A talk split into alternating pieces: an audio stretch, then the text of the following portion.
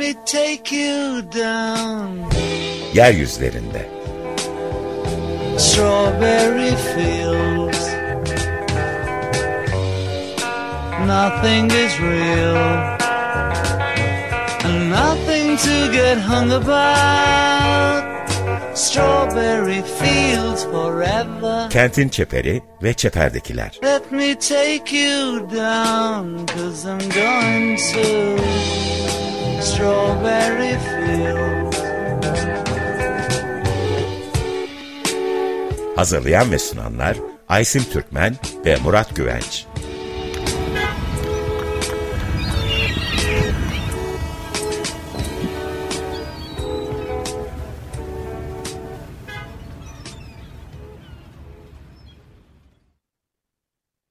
Merhabalar sevgili Açık Radyo dinleyicileri. Yeryüzlerindesiniz. Murat Güvenç'le olan programımıza hoş geldiniz. Ee, bu hafta e, geçen pazar Adalar Müzesi'nin 100. yüzyıl, sohbetleri kapsamında Murat Güvenç'in e, Büyükada'da yaptığı konuşmayı e, size aktaracağız. 100 yıl önce Adalar sokakları nasıldı? Bizim Çeper ve Çeper'dekiler programları kapsamında 100 yıl öncesinin kent çeperine bakıyor olacağız. Evet, 100 yıl önce Adalar Sokakları nasıldı sevgili Murat Güvenç? Evet, şimdi e, bu program aslında e, şeyde Adalar Müzesi'nde slaytlar eşliğinde ve özgün haritalar eşliğinde yapılmıştı. Biz tabii radyoda bu e, eski Türkçe'de söylenen bir laf var. Resimlerin ve haritaların belagatinden yoksun bir şekilde sadece kuru kuru lafla bunu anlatmaya çalışacağız. E, ama yine de ilginç bazı noktalar var. E, 100 yıl önceki çeper, o çeperde neler oluyordu o konulara doğru e, gelmekte yarar var. Şimdi çok eski ben üç bölümde bir şey hazırladım. Bir tanesi bu modernleşme, premodern e, dönemde kentin çeperi nasıldı? Modernizasyonla beraber çeper nasıl değişti? Ve e, Cumhuriyet'in ilanı ki bizim 100. yılın e, şeyine denk geliyor, tam ilanına denk geliyor. Ondan sonra başlayan radikal modernite dedikleri tek parti döneminde çeper ne haldeydi? E, bu üç boyutta bir şey söyleyeceğim. Şimdi İstanbul e, öyle bir kent ki hemen hemen koskoca bir kent fakat e, etrafında büyük bir tarımsal alan yok. Yani kendisini besleyecek e, alanlardan yoksun bir kent. E, bu açıdan Venedik'e benzetilebilir. Venedik'te koca bir kent ama kendisini bekleyecek, besleyecek bir alandan yoksun bir kent. Bu tür kentlere biz ağsal yani network tipi e, örgütlenmelerin kentleri diyoruz. İstanbul'da işte uzun mesafeli deniz ticaret yolları üzerinde kurulmuş bir şehir. O şehirde de e, şey yok. Yani büyük bir e, kendi besleyecek kadar e, tarımsal alan yok. Bunun için tarih boyunca İstanbul'un ihtiyaç duyduğu e, tarım ürünleri, tahıllar hep e, Mısır'dan, Ukrayna'dan, e, Rusya'dan, Romanya'dan, Bulgaristan'dan getirilmek e, zorunda kalmış. O, o bakımdan, tahıl bakımından etrafa çok, e, çevresinde çok e, kırılgan bir kent. E, Mesela Anadolu'nun İstanbul'u besleyebilmesi için yani İç Anadolu'dan İstanbul'a tahıl gelebilmesi için e, tren yollarının yapılmasını beklemek gerekiyor. Çünkü tahıl yani kervanlarda taşınacak kadar e, pahalı bir mal değil. Kervanlarla yün taşınabiliyor, tiftik taşınabiliyor, ipek taşınabiliyor, baharat taşınabiliyor ama tahıl için uygun değil. O yüzden tahıl e, tahıl bakımından İstanbul çok kırılgan bir yer.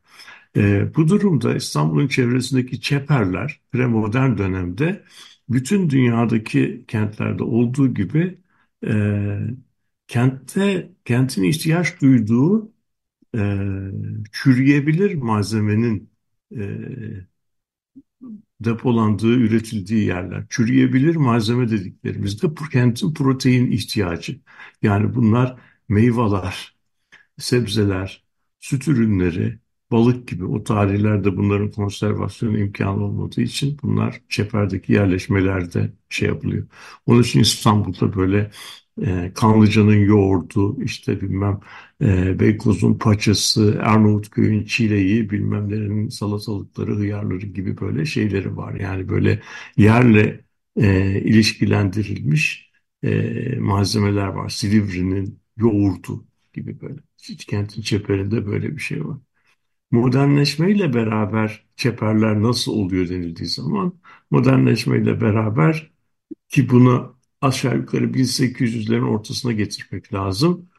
Ee, şeyde deniz e, yollarında buharlı e, taşımacılık başlıyor. Buharlı taşımacılık dediğimizde artık buhar gücüyle kentin çeperlerine erişmek mümkün oluyor. Öyle olduğu zaman da eskiden sadece üst kademe yöneticilerinin oturduğu şeyler, boğaz köyleri, e, işte e, çeperdeki yerleşmeler giderek şehirdeki e, üst kademe yöneticilerinin sürekli ikamet alanlarına dönüşüyor. Yani Yeniköy'ün, Yeniköy'ün, işte Bebeğin, Arnavutköy'ün böyle oradaki yalıların yapılması yalılarda oturan insanların buharlı gemilerle şehre taşınmaları da bu 1850'lerle 1900'lerin başındaki ilk 75 sene içinde e, gerçekleşiyor. Böyle olduğu zaman da kentin Hatta çeperleri... buna şey de ekleyebiliriz değil mi? Ya Kadıköy de aynı şekilde. Bütün tabii Kadıköy'ün Kadıköy'ün bir Moda, e, bostanlık, Fenerbahçe. Tabii, bostanlık bir yer olmaktan çıkıp balıkçılıkla ve küçük ziraatle uğraşan bir yer olmaktan çıkıp şey haline gelmesi, bir e, yerleşim alanı haline gelmesi bu e, Osmanlı'nın e, premodernden moderniteye geçiş ki buna utangaç modernitesi deniyor. Buharlı navigasyon başlıyor. Adalar da demiryolu istasyonu üzerindeki e, istasyon çevresindeki gelişmeler ki mesela burada Göztepe, Fener Yolu, Kızıl Toprak, e, Erenköy dediğimiz yerler hepsi istasyon çevresinde oluşmuş yerleşmeler. Mesela Erenköy ile ilgili ilk e, haritalara baktığımız zaman Erenköy bugün, bugün bizim Erenköy'ün e, olduğu yerde değil. Bugün İç Erenköy denen semtte bir Erenköy diye bir köy var. Ama tren yolu tam İç Erenköy'den geçmiyor da ona bir buçuk kilometre ötede bir yerde geçiyor. O yüzden Erenköy denen yer, bugünkü Erenköy dediğimiz yer e, eski haritalarda Erenköy parantez içinde istasyon diye geçiyor. Yani bizim İstanbul'un çeperlerinin oluşması aslında bu istasyon çevrelerinde oluşuyor yani şeyler. Şimdi adalara buradan e, gelirsek adalarda da bütün yerleşmeyi tetikleyen şey iskeleler. Yani nasıl tren yolu kendi çevresinde bir gelişme e, yaratıyorsa bütün adalarda da istasyon e, iskeleler çevresinden başlayarak peki adalarda böyle bir e, yapı e, oluşmaya başladı. E, galiba Aysim'in internet bağlantısında bir sıkıntı var ama o tekrar bağlanacaktır. Ben şeyime devam edeyim adalardaki yapıya. Bu e, modernleşme sürecinde buharlı navigasyonla beraber e, iki tane şirket kuruluyor. Bir tanesi şirketi Hayriye diye bir şirket. Bu Boğaz'daki iskelelere hizmet ediyor.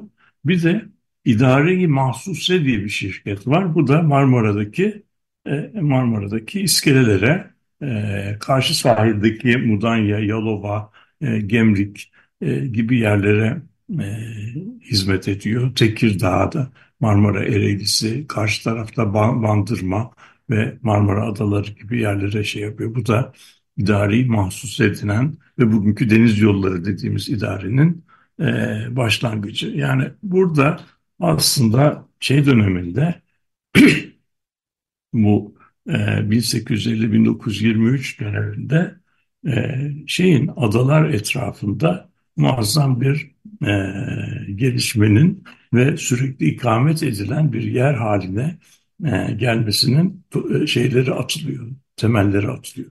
Tabii adalar biraz e, Boğaz iskeleleri kadar şehre yakın değil, uzak ve adalar uzun dönem hep şey olarak kalıyor. E, böyle bir efendim e, ne diyelim buna e, sayfiye yeri olarak kalıyor. Evet vapurla adalara kolay erişim e, mümkün. Fakat o zamanki vapur tek teknolojisi böyle hızlı bir adalar şehir bağlantısına izin verilmiyor. Onun için adalardaki yerleşme uzun süre e, yazları e, sürekli oturulan ama kışın büyük ölçüde terk edilen yerler haline geliyor. Adaların da e, şeyle şehirle olan ilişkisi aslında e, balıkçıların şehre getirdikleri e, balıklar adalar çevresinde yetiştirilen ürünlerden getirilen e, bağlantılarla ilişkili bir şey. E, adalarda aslında premodern dönemde şehrin e, işte çürüyebilir gıda ihtiyacını e, sağlayan bir yeridir. Tabii e, adaların çok uzun bir tarihi var. Bu tarihte de Bizans döneminde orası bir sürgün ve bir e, inziva, içine kapanma yeri. Orada manastırlar var, dini okullar var. Şehirden uzaklaştırılmak istenen şehrin e, gürültülü, hengameli yapısından kopmak isteyen insanlar da e, orada yaşıyorlar. Yani adalarda belki üç, üçlü bir toplumsal yapı e, tarif etmek mümkün. Bir tanesi tarihsel olarak gelen dini bir e, inziva yeri olması, adaların yerel halkı küçük çiftçiler ve büyük ölçüde balıkçılardan oluşan bir şey. Bir de adaları e, sayfiye yeri ve ikamet yeri olarak seçmiş olan e, insanların şekillendirdiği bir e, bir, bir bölge adalarda üç katman aslında e, beraber oluyor. Şimdi dün, geçen gün yaptığımız e, şeyde e, tarih toplantısında ben bu adaların 100 yıl önceki durumunu anlatan çok özgün bir kaynaktan hareket ederek ona num, e, hanelerden numaralı evlere diye bir yeni yayınlanan bir kitaptır. Bu kitapta e, 1927 sayımı için üretilmiş ve İstanbul'daki bütün e, sokakların üzerindeki yapı stoklarını, yapı stok profillerini ve e, aslında faaliyet e, e, dökümlerini e, gösteren listeler vardı. Ben bu listeleri e, kullanarak ve adalardaki dört tane adayı da esas itibariyle bir e, mıntıka, bir kesim, kent bölgesi e, olarak tanımlayarak ve bütün sokakları da aslında sanki birbirine bitişiklermiş gibi işleyerek yani tek bir parça içerisinde işleyerek bir e, seri haritalar yaptım. Bu haritaları da e, yakında tarih, Adalar Müzesi'ni ziyaret edenler video olarak izleme imkanına sahip olacaklar. Benim ürettiğim haritalar iki kısımdan oluşuyor. Bir tanesi acaba adalar sokaklarında ne tür faaliyet e, profilleri vardı? Faaliyet dediğimiz zaman da bizim 1927 sayımı için yapılan keşifsel çalışma bir sokaktaki faaliyetleri dört ana başlık altında ele alıyor. Bunlar tırnak içinde söylüyorum, içinde otur, oturulan ve yatılan yerler ki bunların içerisinde evler, apartmanlar, e, barakalar, yolcu hanları, pansiyonlar, e, oteller gibi yerler geçiyor. İkinci e, büyük kategoride e, işte e, ticaret ve sanat yerleri deniyor. Burada dükkanlar, işhanları, işte han e, işhanları, hamamlar, ahırlar, e, ahırlar gibi e, fabrikalar gibi e, kullanımlar var. Üçüncü e, kategori umumi ve resmi yerler. Burada hükümete ait olan binalar, camiler, karakollar, hastaneler, okullar, e, işte e, kiliseler, havralar e, ve kışlalar yer alıyor. Dördüncü büyük kategori ise e, bir şeyi içeriyor. E, burası bir dördüncü kategoride e, boş veya binasız yerler dedikleri şeyler. Burada bahçeler, bostanlar, e, bahçeler, bostanlar, mezarlıklar, parklar gibi yerler bulunuyor. Ve arsalar. Bu arsa boş arsalar denilen yerlerde de biz şey görüyoruz. Şehir içinde genellikle yangın yerleri üzerinde yapılan planlamanın e, sonuçlarını görüyoruz. Sokaklar çizilmiş. Şeyde ise adalarda da e, yeni açılmış yangın yeri olmayan imara açılmış ama henüz daha üzerinde e, binalar inşa edilmemiş olan bir e, ızgara plan şeması görüyoruz. Bu dört tane e, kategoriden yani içinde oturulan e, ve yaşanan yerler, efendim yatılan yerler, ticaret sanat yapıları, umumi e, hizmetlere ait olan yerler ve binasız yerler kategorilerinden e, hareketle ben adalardaki e, bütün sokakların acaba faaliyet profilleri incelendiği zaman neler görülüyor diye böyle bir analiz yaptım. O analiz sonunda da ilginç şeyler çıktı. O da şu, böyle iskeleler, bütün adalardaki iskeleler, Heybeli'deki, e, Büyükada'daki, Burgaz'daki ve Kına'da, Kınalı'daki iskeleler aslında o adanın e, dış dünya ile temas ettiği ara kesitler ve temas noktaları. Bu noktaları etrafına da buraya sürekli olarak gemiler geliyor ve gemilerden gelen insanlar bu iskelelerden kente dağılıyorlar. Ters akımları düşündüğümüz zaman işte adalardaki nüfus bir biçimde e, iskelelerde toplanıyor. İskelelerle gelen gemiye binerek şeye gidiyor. O zaman bu iskelelerin e, şey bakımından e, mekansal hareketlilik bakımından tam bir uni e, etkisi yaptı. Yani toplama, dağılma yeri bir arayüz, dış dünya bağlantı noktası bir arayüz oluşturduğu gözüküyor. Ve bu, burada yani bütün dış dünya ilişkileri aslında e, bu iskeleler üzerinde e, şekilleniyor. Bunu her adada e, aynen izlemek mümkün olabiliyor. Heybeli'de Büyük Adada da, Burgaz'da da, şeyde de. Tabii bu iskelelerin yerleri de kesinlikle rastlantısal değil. İstanbul'un en büyük e, deniz ulaşımını etkileyen, en hakim rüzgar olan, kışın özellikle çok e, sert e, olabilen Rodos'tan kaçınacak şekilde bu iskelelerin yerleri seçilmiş. Öyle seçilmiş ki bu iskele yerlerinde aslında e, şeyler, e, işte gemiler en sert lodos havalarda bile e, adayı bir çeşit rüzgarı e, rüzgardan korunak sağlayacak şekilde e, kullanarak yani denizcilikte adanın kuytusuna girerek kentle bağlantıyı sağlayabiliyorlar. Sert havada e, bu iskelelerin hepsi Poyraz'a açık.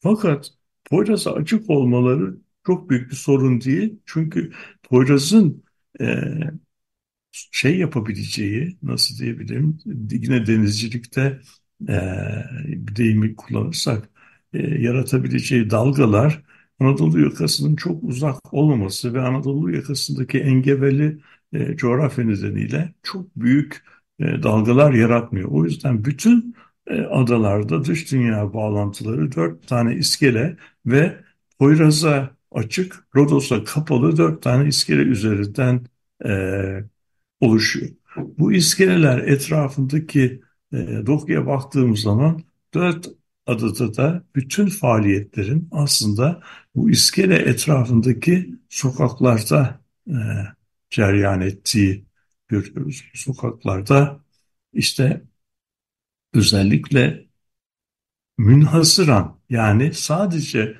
ticaret ve sanata ait olan sokak yapılarını e, görebiliyoruz. Faaliyet yapılarını görüyoruz.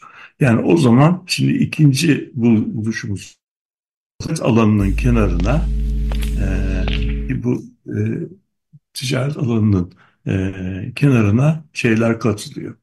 E, işte e, kamusal kullanımlar katılıyor.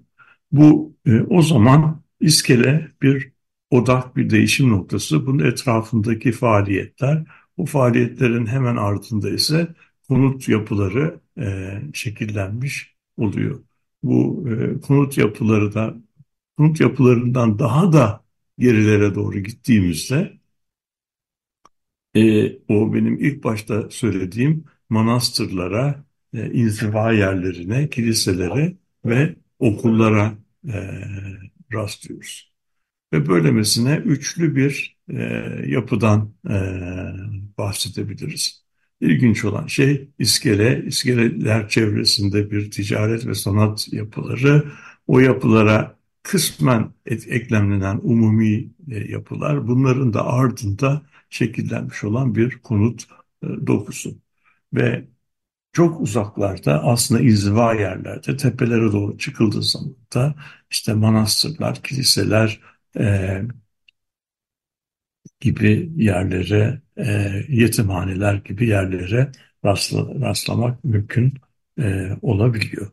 Benim e, adalardaki e, analizim ve haritalarımla ilgili olarak ilk bulgularım bunlardan e, ibaret. Şimdi sanırım yüzyıl içinde de bu çok fazla değişmiyor sanırım değil mi? Ha, şimdi, yani şimdi bunu, bunu, bunu da e, bu, bu değişim da, aslında çok enteresan yani değişimlere evet, bakmak ama evet, yani genel evet. olarak şu değişmiyor bu bu değişmiyor ama de, yani nüfus artımlarından söz etmek mümkün özellikle de son e, herhalde 30 senede değil mi? İşte, işte şimdi o tam da oraya geliyordu. Bu yapının içerisinde aslında e, baktığımızda bu 100 sene önce e, bizim saptadığımız sokak dokusu, sokaklar bugünkü sokaklarla çakıştırıldığı zaman hemen hemen birebir bir örtüşme var. Yani 100 yıl içerisinde bizim İstanbul'un çeperleri alt üst olurken ki burada şekilde bir ağda şeye bakabilirsiniz. Anadolu yakasında neler olduğunu düşünebilirsiniz. Demin bahsettiğimiz bu e, banliyö istasyonları arasındaki yerleşmelerin ve yerleşmeleri birbirine alan bütün boşlukların aslında biteviye dolarak bir bitişik doku oluşurken adalarda 100 yıl önce benim bu söylediğim Poyraz'dan kaçınan Rodos tarafına hiç gitmemiş olan yerleşim dokusu hiç değişmiyor. Hatta size şöyle de söyleyebilirim. Adalar İstanbul içerisinde belki de nüfus açısından hemen hemen nüfusu hiç artmayan yerler. Yani İstanbul'un nüfusu son 75 yılda 17 kat artarken adaların nüfusu hemen hemen hiç art, artmamış, aynı kalmış. Ve bu, bu sayede de sokak dokusu da aynı özelliğini e, koruyor. İşte bu bu adaların e, benim şimdi e, şey olarak demin söylediğim e, şey yapısının e, böyle bir e, kentsel yapı kimliğinin belki de en ayırt edici yönünü oluşturuyor. Çünkü bizim şehir analizinde bir laf vardır. Yani kentte her şey değişir, sokakların e, yapısı, geometrisi değişmez. Bu İstanbul bu açıdan e, bir istisnadır. Çünkü İstanbul'un e, tarihi coğrafyası büyük ölçüde ahşap yapılardan oluştuğu için yangınlarda İstanbul yandıkça aslında sokak dokusu da değişmiştir. İstanbul'da 100 yıl önceki sokak dokusunun aynen korunduğu yerleri merak ettiğiniz neresi vardır derseniz yani yerel kimliğini korumuş neresi var derseniz Boğaz kıyılarındaki 3-5 tane köy ve adaları söylemek lazım. Adalar aslında adaların kimliği, e, ayırt edici kimliği e, tamamen bu değişmezlikten, bu kendini kendi mekansal yapısını korumalarından dolayı oluşuyor diyebiliriz yani. O zaman burada çok enteresan bir şey çıkıyor. Yani kent tarihçiliği açısından çok özgün Evet. bir şey veriyor bize öyle değil mi? Yani İstanbul'u aslında e, İstanbul'la ilgili e, önemli tarihi belgeleri bulma yer- yerleri bu bahsettiğiniz birkaç tane Boğaz'daki yerler ve adalar. Yani hani Evet. İstanbul'la ilgili bize inanılmaz bir done sunuyor. Çünkü kalan Evet. tek şey bu. Öyle değil mi? Evet, evet. İşte bütün bütün anlatmaya çalıştığımız şey o. Yani 100 yıl öncesinden İstanbul, e, 100 yıl öncesinde e, İstanbul'un yapı stokunu incelediğimizde adalara bakarsak onu da göreceğiz. Şimdi biraz da ondan bahsedeceğim. E, yapı stoku incelediğimizde e, bugün İstanbul'da 1920'lerden öncesine e, tarihlenebilen sadece 7 bine yakın bina kalmış. Yani 7 bin tane. Bu 17 milyonluk şehirde bunun içerisinde Ayasofya Müzesi, Topkapı Sarayı falan da var yani. Anlatabiliyor muyum? Bütün camiler, bütün tarihi binalar dediğimiz zaman 7 bin tane bina kalmış. İşte bu binaların büyük bir kısmı aslında adalarda özellikle sivil e, binaların büyük bir kısmı adalarda ve boğazlardaki işte çok az sayıdaki e, şeyden, yalılardan ve stoktan oluşuyor. Bu bakımdan aynen e, senin söylediğin gibi adalar aslında e, 100 yıl önceki e, yapısını ve onun izlerini büyük ölçüde koruyan çok nadir yerlerden bir tanesi. O yüzden kent tarihi yazacak, kültür tarihi yazacak yerler için adalar bir çeşit nasıl hazine değerinde. O yüzden de zaten e, bir e, UNESCO'nun kültür e, hani tescillenmesi için başvurulan ve çok haklı bir şekilde mücadelesi yapılan bir yer haline geliyor. Zaten bir program da var Açık Radyo'da Dünya Mirası Adalar diye. E, tam Evet. da sizin söylediğiniz bu programın ne kadar önemli olduğunu bize Evet, gösteriyor. evet. Buradan da Derya Tolga'ya e, selam gönderelim. E, isterseniz çok kısa bir müzik arası verelim. Tabii. Ee, ve daha sonra programımıza devam edelim. Adalar konuşmaya devam edelim. Funky Porcini'den dinliyoruz. Perfect. Evet. Funky Porcini'den dinlediniz. Perfect. E, yerlerindesiniz. Murat Güvenç'le e, bugün adalar üzerine konuşuyoruz. 100 yıl önce adalar ve özellikle de sokakları nasıldı? E, Murat Güvenç e, bize adaların nasıl değişmemiş olduğunu, e, muazzam değişimlere gebe olan, sürekli değişen İstanbul'da değişmemiş olan e, sokak yapısının belki de bir tek adalarda olduğunu, çok çok az birkaç boğazdaki bazı noktalarda olmasına rağmen esas özellikle adalarda, dört adada, e, Prens Adaları dediğimiz adalarda bu do- dokunun değişmediğini anlattı ve neredeyse bu yapı stoğunun şu andaki var olan yapı stoğu ve e, sokak e, yapısının nasıl tarihi belge halinde bize aktarılmış olduğunu söyledi. E, şimdi biraz bu isterseniz bu e, sokak yapısı nasıl? E, nasıldı aslında 100 yıl önce İstanbul'u? Bize onunla ilgili de fikir verecek. E, Evet. tarihimizle ilgili enteresan bir bağ sağlayacak aslında burayı anlamak, görmek, kafamızdaki ım, oluşabilecek yani İstanbul imgesi. 100 yıllık kentimiz nasıldı? 100 yıl önce nasıldı? Neler geldi o 100 yıl içinde bize? Bununla ilgili bizim için çok önemli bir aslında imge yaratacak. Evet.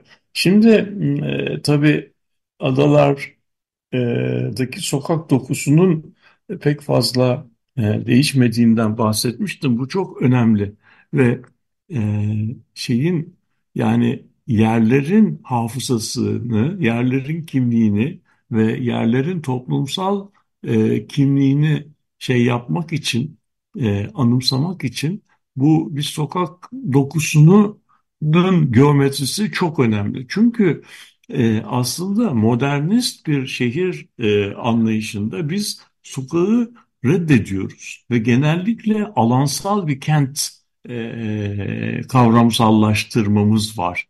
E, modernist plancılar, mimarlar kenti aslında işlev, farklı işlevlerde e, uzmanlaşmış alanlar ve bu alanları birbirine bağlayan yol ağı üzerinden e, temsil ediyorlar ama alanları birbirine bağlayan yol ağları modernistlerin e, ele alış biçiminde sokak değil. Bunlar büyük alanları birbirine bağlayan bizim bulvarlar, işte otoyollar gibi şeyler. O yüzden modernistlerin kent e, kavramı hiyerarşik bir kavram.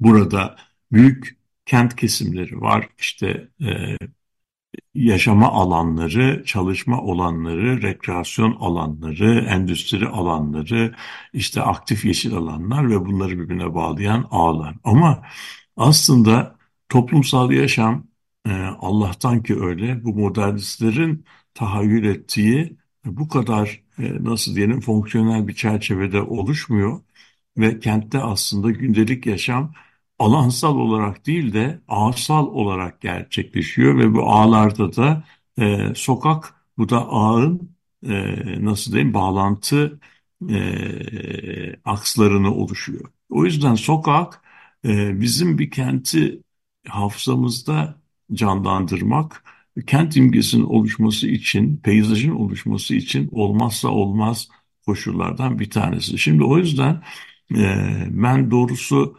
adalardaki bu sokakların hangi tarihlerde, hangi vesilelerle nasıl açıldığı e, konusunda çok derin bir araştırma yapmadım ama yapmayı düşünüyorum. Fakat e, bizim 1928 numaratajından elde ettiğimiz ve Osman Nuri Ergin'in 1934 yılında çizmiş olduğu kent rehberindeki sokak ağlarına bakarsak burada e, geleneksel olarak bir e, var olan 1900 Cumhuriyet'in ilk ağlarında burada ızgara tipi bir şey var. Sokak ağı planı var.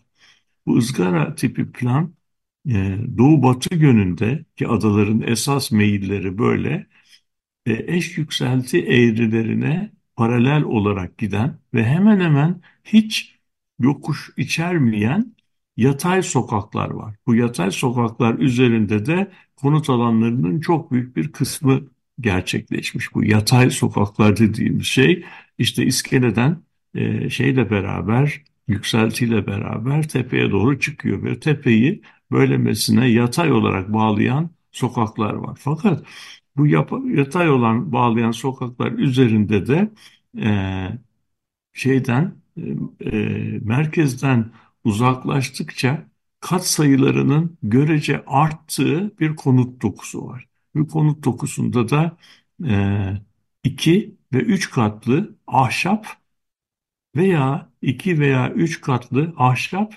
kagir ve yarı kagir binaların beraber oldukları bir e, doku var. Böyle bunu biraz sonra bunun e, anlam ne anlama geldiğini e, şey yapacağım. Şimdi fakat yatay olarak araziye uygun sokaklara ek olarak bir de bu sokakları en kısa yoldan e, iskelelere bağlayan dik sokaklar var. İşte bu dik sokaklar e, insanları en kısa yoldan e, şeye iletiyor. İskelelere iletiyor. Şimdi bu durumda e, şeyin e, adaların dış dünya bağlantıları bir yaya olarak şeylerin insanların en kısa yoldan e, iskelelere erişebildikleri dik merdivenli bazen de çok dik sokaklar var ama buraya baktığınız zaman herkes çok az bir yürüyüşle kendi evine erişebiliyor. Fakat daha uzakta oturan e, ve sayfiyeye gitmiş olan insanlar ise bu yatay bağlantılar üzerinden e, kentle ilişki kuruyorlar. Orada da tabii eski zamanlarda bunun faytonla e, kurulduğunu biliyoruz. Fayton aslında ada halkının sürekli kullandığı bir şey değil de adalarda ziyaret edenlerin ve adalarda sayfiye gelenlerin kenti kullanma biçiminin bir aracı. Bugün faytonlar yok, onun yerine elektrikli e, araçlar gelmiş ve bence de son derece güzel çalışan bir sistem var. Ama e, işte diğer adalarda Kınalı'ya baktığımızda, Burgaz'a baktığımızda bunlara da çok büyük bir ihtiyaç yok ve e, buralarda e, işlem patlamalı benzin motorlu araçların kullanılmamış, kullanılmıyor olması da çok e, iyi bir e, yapı, e, iyi bir e, uygulama diye düşünüyorum. Şimdi binalar, e, binalar da genellikle dünyada iki çeşit bina tipi var. Bir tanesi ahşap binalar, bir tanesi de kagir binalar. Ki kagir binalar daha sonra betonarme yapılara dönüşüyor. Fakat adalarda aslında tam kagir binaların sayısı çok az. Bunlar camiler, kiliseler, manastırlar e, ve kamu binaları gibi yani hükümet binaları gibi. Bunlar taştan yapılıyor. Bunlar, bunlar açısından kalıcılık önemli. Konut mimarisi açısından ise yarı kagir e, bu su basman seviyesi ve zemin katı kagir ama onun üstündeki katların ahşaptan yapıldığı adalara özgü çok e, özgün ve güzel mimari örnekler içeren bir yapı stoku var. Buna da yarı kagir diyorlar. Yarı kagir binalar ile ahşap binaların yan yana gelerek oluşturduğu ve dünyada pek çok az yerde e, bu kadar güzel e, şeyine e, örneğine rastlanan bir yapı stoğu e, profili var. E, benim sokaklarla ilgili söyleyebileceklerim bunlar. Bir, bir takım haritalar yaptık. Bu haritalarda bugünkü e, uydu resimleriyle eski e, 100 yıl önceki sokak dokusunu aynı ölçekte üst üste çakıştırdık ve burada görülüyor ki açıkça görülüyor ki e, bugünkü sokak dokusu e, İstanbul'da eşine pek az yerde rastlanacak şekilde e, bugünkü konut e, sokak dokusu 100 yıl önceki sokak dokusuyla örtüşüyor. E, sokakların e, örtü malzemesinde, kaplamasında değişiklikler e, olabilir. Fakat sokak dediğimiz şey bağlantılar, köşe başları, ayrımlar hepsi 100 yıl önceki özelliğini e, koruyor. Bu da tabii e, şeyin e, adaların en ayırt edici özelliklerinden bir tanesi.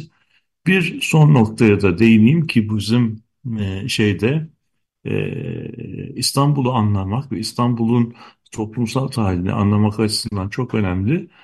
Adalarda e, ki bu ahşap yapı stoku veya yarı kagir yapı stoku zaman zaman yangınlara konu olsa da şeyin yoğunluğun tarihi kent merkezindeki kadar yüksek olmayışı nedeniyle yangını bir hatta bilemediniz iki, üç tane binayla sınırlı bırakmış. Adalar Fatih'te gördüğümüz gibi çok büyük yangın felaketlerine uğramamış. Çünkü burada e, hem sokak dokusu çok özgün hem de e, binalar ayrık nizamda yapılmış. Yani yangının bir yerden bir yere sıçrama e, olasılığı e, çok yüksek değil ve yangın olsa bile lokal olarak söndürülme e, imkanları var. O bakımdan işte İstanbulluların ya biraz insani bir e, ölçüye geçelim, daha bir düşük tempolu bir hayat veya bir zaman geçirelim diyerek niye vapurlara binip oraya gittikleri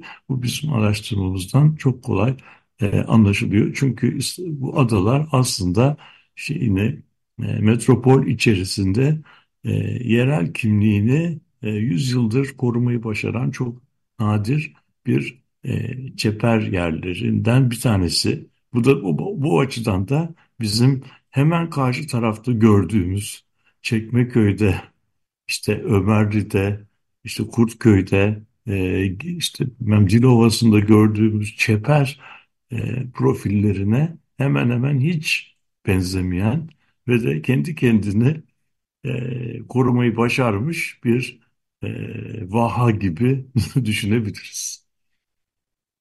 Benim Burada şeyde e, siz biraz bahsettiniz programın ilk bölümünde ama buradaki mimari de çok özgün bir mimari. Yani dünyada eşine beşin, eşine rastlanmayacak derecede eklektik değil mi?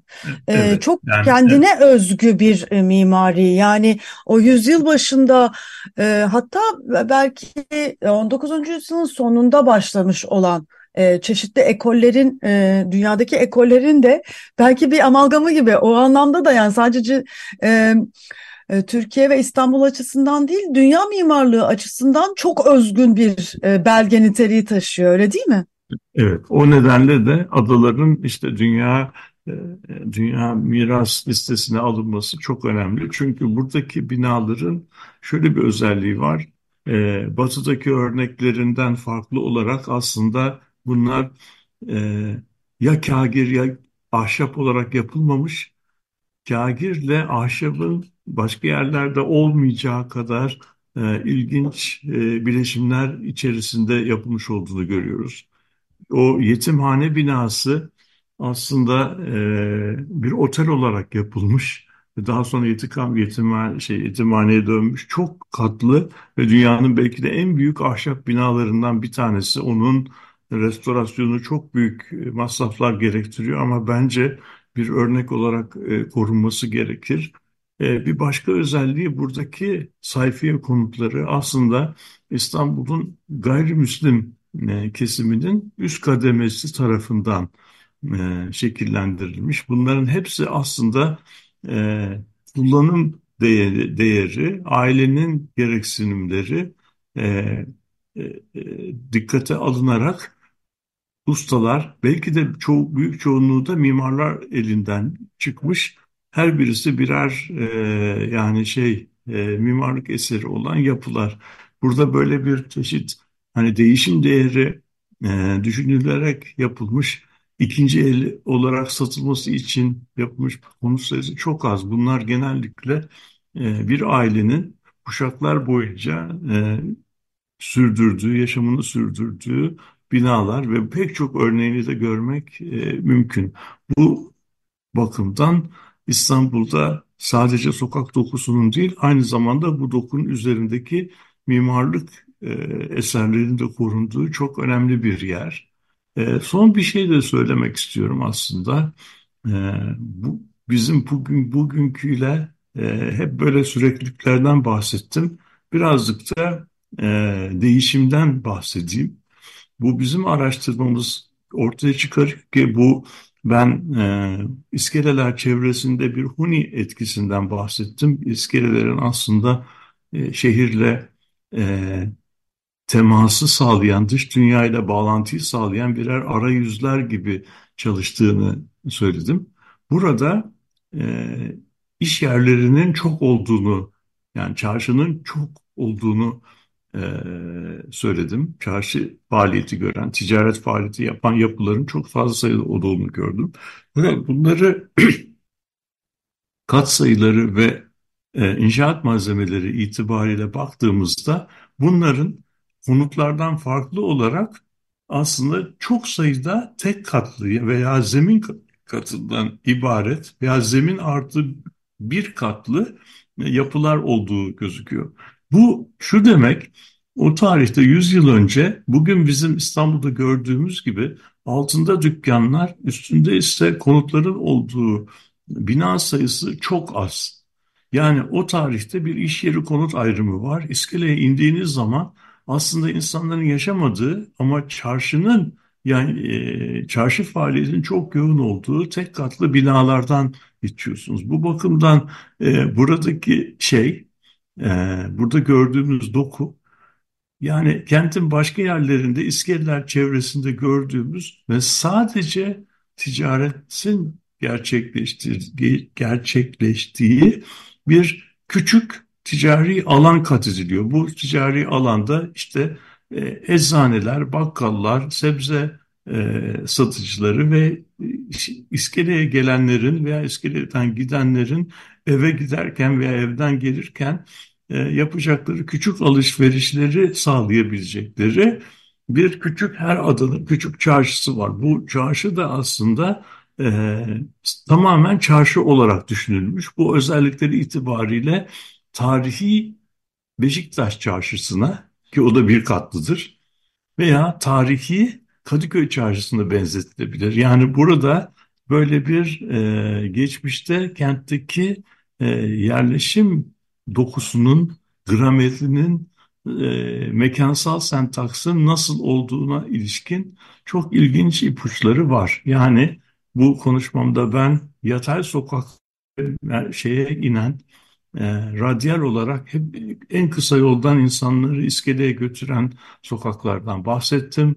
İskele çevresindeki tek katlı ve iş, e, tek katlı veya zemin katından e, ibaret bir çarşı bölgesinin veya çarşı sokaklarının varlığından e, söz ettim ki bunların izleri bugün de e, izlenebiliyor ve çarşıdan uzaklaştıkça manzaraya göre e, şekillendirilmiş mimar elinden, çoğu mimar elinden çıkmış çok zengin bir konut dokusunun e, olduğunu ve buralarda giderek çok katlı binalara, ahşap ve yarı kagir binalara geçildiğini söyledim. Burada e, Şimdi isterseniz e, çok enteresan bir başka şey daha çıkıyor burada. Ee, şimdi e, ben e, kendim Kadıköy'de e, doğdum, büyüdüm ve şu anda Kadıköy'de yaşadığım için aslında çok az değişen yerlerden bir tanesi olduğunu düşünüyorum Kadıköy'ünde. Ve sizin demin söylediğiniz şey çok kıymetli geldi bana. Kadıköy Çarşı'nın ve Beşiktaş Çarşı'nın da korunması gerekiyor bu anlamda. Tabii, Çünkü tabii, çok özgün bir çarşı örneği dünyadaki evet, evet. çarşı örneklerine baktığımızda. Yani mesela evet. duygu olarak bana e, mesela Selanik'te gördüğüm çarşı, Atina'da gördüğüm çarşı da e, çok hoş gelmişti, çok özgün gelmişti Hı. ama farklılar. Yani buradaki çar Kadıköy çarşının bu açık çarşı olması ve gerçekten aslında çok da geniş bir çarşı olması çok özgün bir şey ve gitgide daralıyor aslında. En azından belirli bir kısmını da aslında e, korumaya almak çok kıymetli. İnan yani çünkü e, mesela e, dünyadan insanlar da ki çok da turistiktir Allah'tan hala daha değil. Dünyadan insan o çarşıya gelip görmek istiyorlar çünkü hakikaten çok özgün bir çarşı. Çok çok e, farklı farklı e, hala da hani çok gündelik hayatımızın içinde olan ama aynı zamanda da gitgide kaybolmaya yüz tutmuş bir yaşam biçimini gösteriyor o çarşı. Çünkü alışveriş evet. merkezlerinin bu kadar hani istila ettiği dünyamızda böyle çarşılar yok olmaya mahkum durumda. Evet. Ee, ama burası yani bir yandan da hani ada çarşı da öyledir. Yani büyük adanın çarşısı özellikle. Müthiş. Ve şimdi dediğiniz şeyin hani gerçekten e, kent tarihi açısından ne kadar hani kırılgan, hassas ve yok olmaya yüz tutmuş bir noktada olup korunması gerektiği aklıma geldi. Evet.